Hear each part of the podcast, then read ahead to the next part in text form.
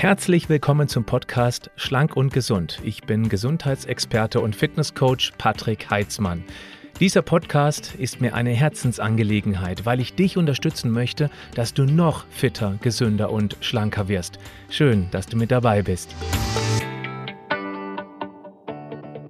Es ist immer ein bisschen schwierig, wenn man als Mann über Wechseljahre Beschwerde spricht. Dessen bin ich mir völlig bewusst. Nun ist es aber so, dass mich sehr viele Frauen schon seit vielen Jahren immer wieder fragen, ob ich mal etwas über die Wechseljahre und auch das Thema heute über Hitzewallungen äh, machen kann. Ja, ich habe mit meinem Team recherchiert und Folgendes haben wir für dich zusammengetragen. Zunächst einmal die Frage von Annemarie.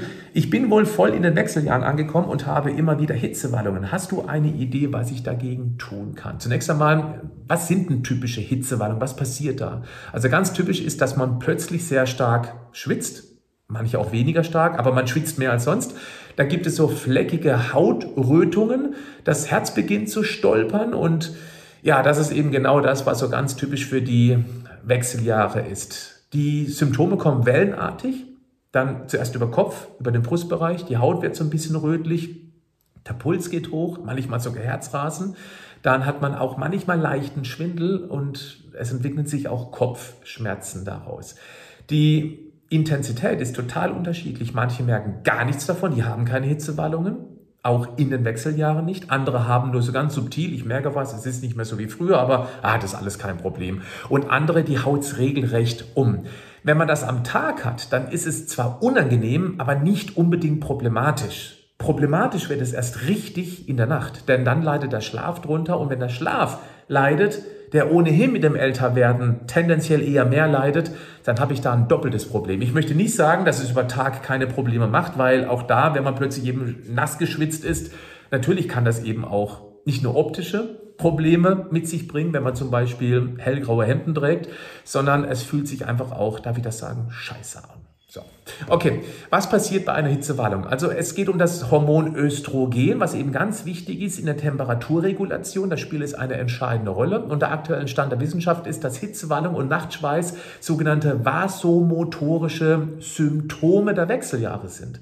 Es gibt nämlich ein vasomotorisches System. Das ist ein Nerven- und Muskelnetzwerk, das das Ausweiten und Zusammenziehen unserer Blutgefäße steuert. Und durch diese durch diesen Wechsel des Östrogenanteils in den Wechseljahren haben wir hier eine Fehlsteuerung. Und dann kann es eben passieren, dass die Gefäße plötzlich zu weit stehen, dass, die, dass das warme Blut, knapp 37 Grad, in großen Mengen schnell dicht an die Hautoberfläche kommen. Und das spüren wir als Jetzt ist mir gerade wahnsinnig warm und dann reagiert der Körper drauf wie bei 37 Grad Außentemperatur eben mit Schweißbildung und praktisch dem was entgegenzustellen, obwohl die Wärme ja von innen kommt. Das ist genau diese typische Störung. Also Östrogen reguliert die Körpertemperatur und das ist eben in den Wechseljahren durcheinander durch eine fehlende oder eine nicht mehr richtig funktionierende Feedback-Schleife. Das musst du dir so vorstellen.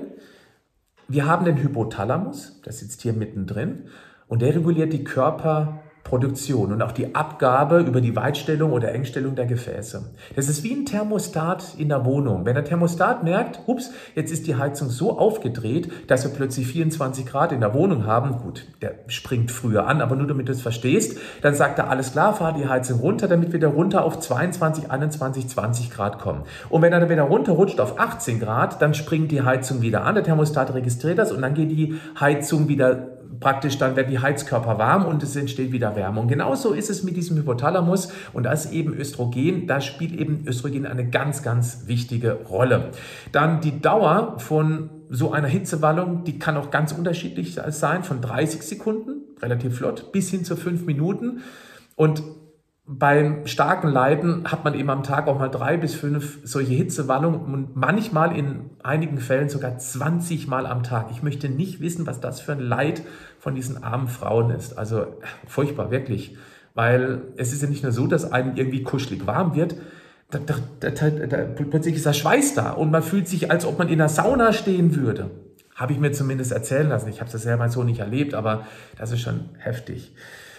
Umso wahrscheinlicher ist das Ganze, je näher eben man am Ende einer regelmäßigen Periode ist, weil eben dann die Östrogenwerte sich erniedrigen und erst wenn sich der Körper auf das neue Östrogenlevel eingestellt hat, eingependelt hat, wenn der Thermostat nachjustiert wurde, dann wird es besser. Das muss ja so vorstellen, der Thermostat in der Wohnung, der ist kaputt der funktioniert nicht, der hängt oder springt man zu früh an, weil eben plötzlich das Feedback irgendwie, der Strom nicht mehr richtig stimmt. Und irgendwann haben wir das Ding richtig justiert, das macht der Körper dann selber mit Richtung Ende der Wechseljahre und dann funktioniert es auch meist ganz wieder. In seltenen Fällen geht es auch mal bis in den 70er und 80er Lebensjahre rein. Aber normalerweise ist es irgendwo grob zwischen drei und zehn Jahre, also im Schnitt sagt man eben sieben Jahre. Und ja, dann ist halt natürlich die Frage, deswegen fragt mich auch Annemarie, was kann ich dagegen tun? Mir war es aber erstmal wichtig zu wissen, was kommt da möglicherweise auf mich zu? Dann, woran liegt das? Bin ich irgendwie kaputt? Nein, es ist einfach nur ein Nachjustieren, aber das kann eben ein bisschen dauern und das kannst du letztendlich auch steuern. Nämlich beispielsweise einmal, das ist immer ein bisschen schwierig, die Hormone messen lassen. Aber dazu brauchst du eben eine Endokrinologin, manchmal können es auch Frauenärzte. Ähm, die meisten können es aber eben nicht. Deswegen hake ich da immer so ein bisschen, weil es wäre das Effektivste, was man tun kann, dass man eben gezielt Östrogen und auch dann meist Progesteron gibt. Östrogen würde ich definitiv nur empfehlen als Creme. Ähm, Östrogencreme, Progesteron kann man eben auch wunderbar als Kapsel schlucken. Es gibt auch die rektale oder die vaginale Variante, aber Kapsel ist vermutlich da ein bisschen einfacher oder bequemer, wie auch immer. Aber Östrogen sollte man nicht über den Magen-Darm-Trakt lenken. Warum? Weil es dann über die Pfortader zur Leber kommt und dann kann es dort zu Problemen kommen mit diesem Östrogen. Zu viel Östrogen bei zu wenig Progesteron kann auch auf lange Sicht durchaus Leberprobleme verursachen und das System gerät immer mehr außer Kontrolle. Man muss auch ein bisschen aufpassen mit Hormonersatztherapie, weil wenn man mit Hormonen arbeitet, und zwar Achtung, bioidentischen Hormonen, dann ist das äußerst, in teilweise, teilweise äußerst erfolgreich, beziehungsweise hat kaum irgendwelche negativen Konsequenzen. Wenn man aber eine Hormonersatztherapie macht mit Medikamenten, und ich muss auch dazu sagen Medikamente, weil es Hormonderivate sind, die eben irgendwo dann noch ein bisschen strukturell oder biochemisch oder chemisch verändert worden sind, dann ist es ein Medikament und kein körpereigenes Hormon mehr. Und damit wäre ich tatsächlich äußerst vorsichtig.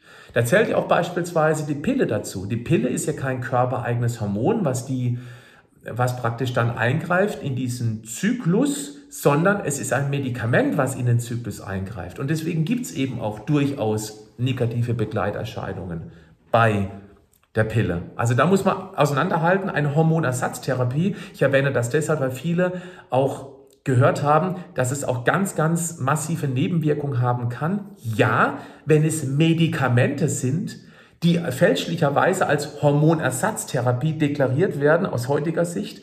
Wenn es aber bioidentische Hormone sind, dann ist das echt ein Gamechanger für einige.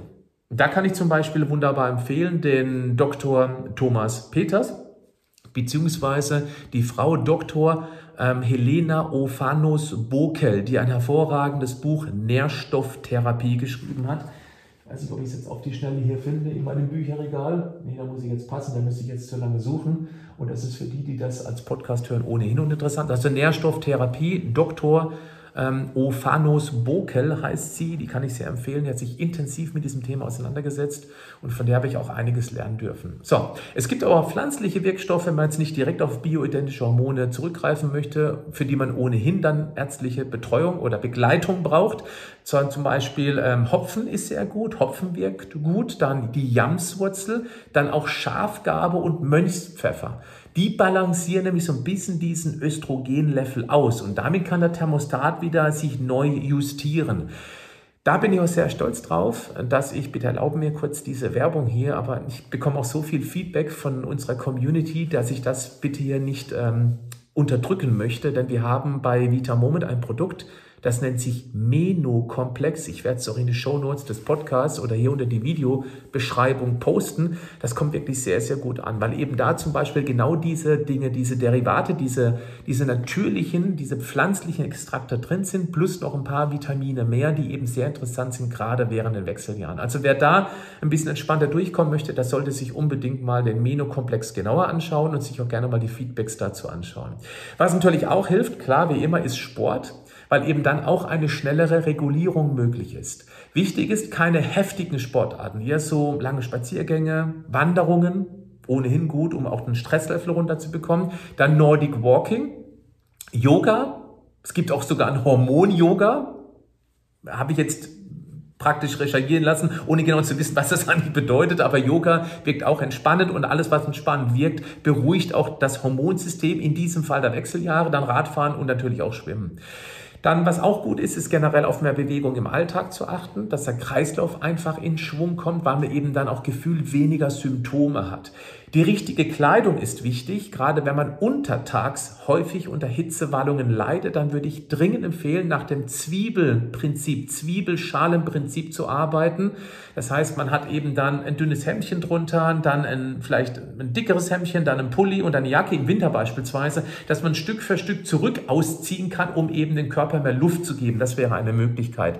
Atmungsaktive Kleidung sind auch ganz klar ähm, von großem Vorteil, weil die eben die Feuchtigkeit auch schneller nach draußen abtransportieren können von der Haut weg, dass nicht dieses klatschnasse Gefühl hat, dass eben dann die Luft auch das praktisch über diese Funktionskleidung wegtranspirieren oder ähm, wegverdunsten kann. Das ist das richtige Wort. Also, und Wechselklamotte dabei haben, wenn es eben gar nicht anders geht. Dann Entspannung, wie gerade schon angesprochen. Stress spielt eine ganz große Rolle, weil es eben auch das Herz-Kreislauf-System triggert, in dem Fall negativ. Und deswegen auch dieses Yoga, Hormon-Yoga oder auch Meditation.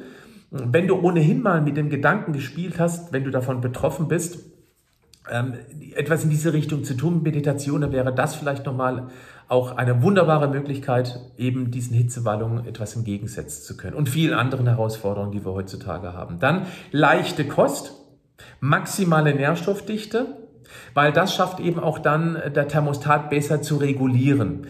Mäßig Fleisch und eher weißes Fleisch, also kein typisches Steak, das kann man ruhig auch mal essen, aber eben nicht drei, viermal die Woche, sondern eher sowas wie Pute, Hühnchen, wenn man Fleisch essen möchte. Ganz wichtig ist eine pflanzenbetonte Kost aus vielen verschiedenen Gründen. Wenig Kalorien, maximale Nährstoffdichte.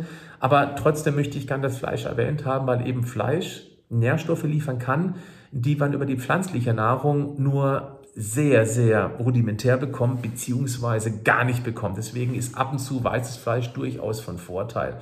Wurstwaren sollte man möglichst vermeiden. Hoher Fettgehalt, verhältnismäßig weniger Eiweiß, dann Nitrat, Nitrit, Pökelsalz und solche Geschichten muss nicht unbedingt sein. Wenn Wurst, dann bitte von bester Qualität. Ja, und dann natürlich ganz klar trinken.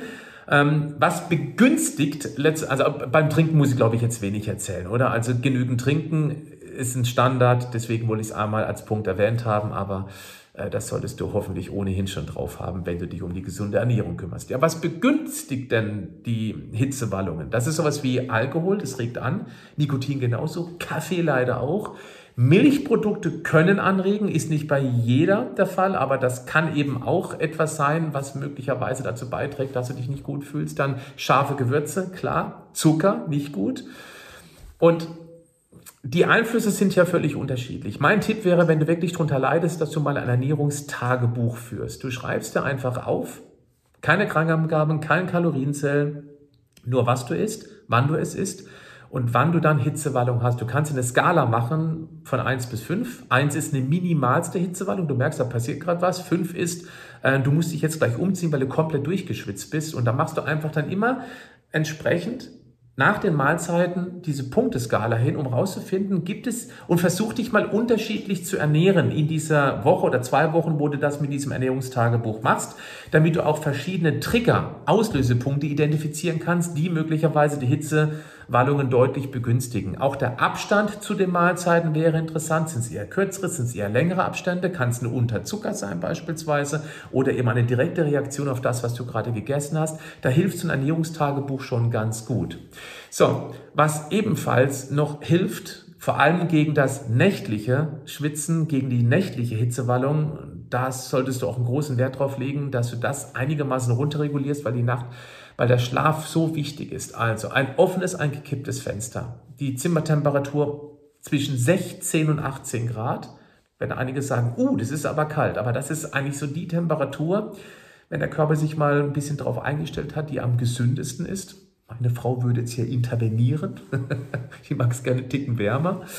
Ähm, sie kriegt einfach eine zweite Decke in dem Fall. Dann frische Schlafsachen neben das Bett legen. Das halte ich auch für einen ziemlich wichtigen Punkt. Ein großes Handtuch unter das Bett legen.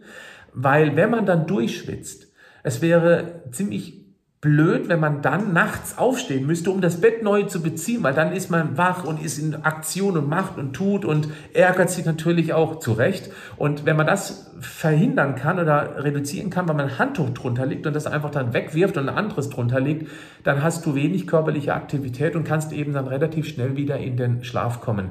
Bei den Matratzen würde ich kein Schaumstoff empfehlen, sondern eine Federkern Matratze, weil eben da viel mehr äh, Lufträume sind, wo eben auch dann die Luft besser zirkulieren kann, was eben den Körper auch auf der Liegeseite etwas mehr belüften kann. Da kann man sich vielleicht auch mal überlegen, wenn man ohnehin mal plant, eine neue Matratze zu kommen, sich da ausreichend beraten zu lassen. Das halte ich auch für einen guten Punkt. Kühles, feuchtes Tuch auf die Beine legen, das wäre auch noch eine Möglichkeit. Und jetzt habe ich eine ganz große Bitte für alle die, die das Video angucken. Für die Podcast-Hörerinnen ist hier Schluss, für alle anderen. Schreib doch bitte mal deine Erfahrung mit Hitzewallungen in die Kommentare. Vielleicht auch, was dir geholfen hat, was sie getriggert hat, also was sie regelrecht auslöst, die Hitzewallung. Es wäre mir äh, wahnsinnig wichtig, dass hier einiges zusammenkommt, weil ich denke mal, betroffene Frauen, die werden sich die Kommentare sehr genau durchlesen und irgendwas entdecken können für sich, was sie vielleicht noch gar nicht auf dem Schirm hatten. Und dann haben sie vielleicht einen Lösungsansatz. Und deswegen nutze ich auch immer sehr gerne eure Erfahrung und ähm, möchte einfach die Schwarmintelligenz hier letztendlich die Möglichkeit geben, praktisch sich hier auszutauschen. Das ist die Idee dahinter. So, dann bedanke ich mich herzlich für deine Aufmerksamkeit. Wir sehen uns dann nächste Woche wieder, wenn es heißt, du fragst, ich antworte. Liebe Annemarie, ich hoffe, dass für dich auch etwas dabei war. Bis dann. Bleib gesund, aber mach auch was dafür. Tschüss.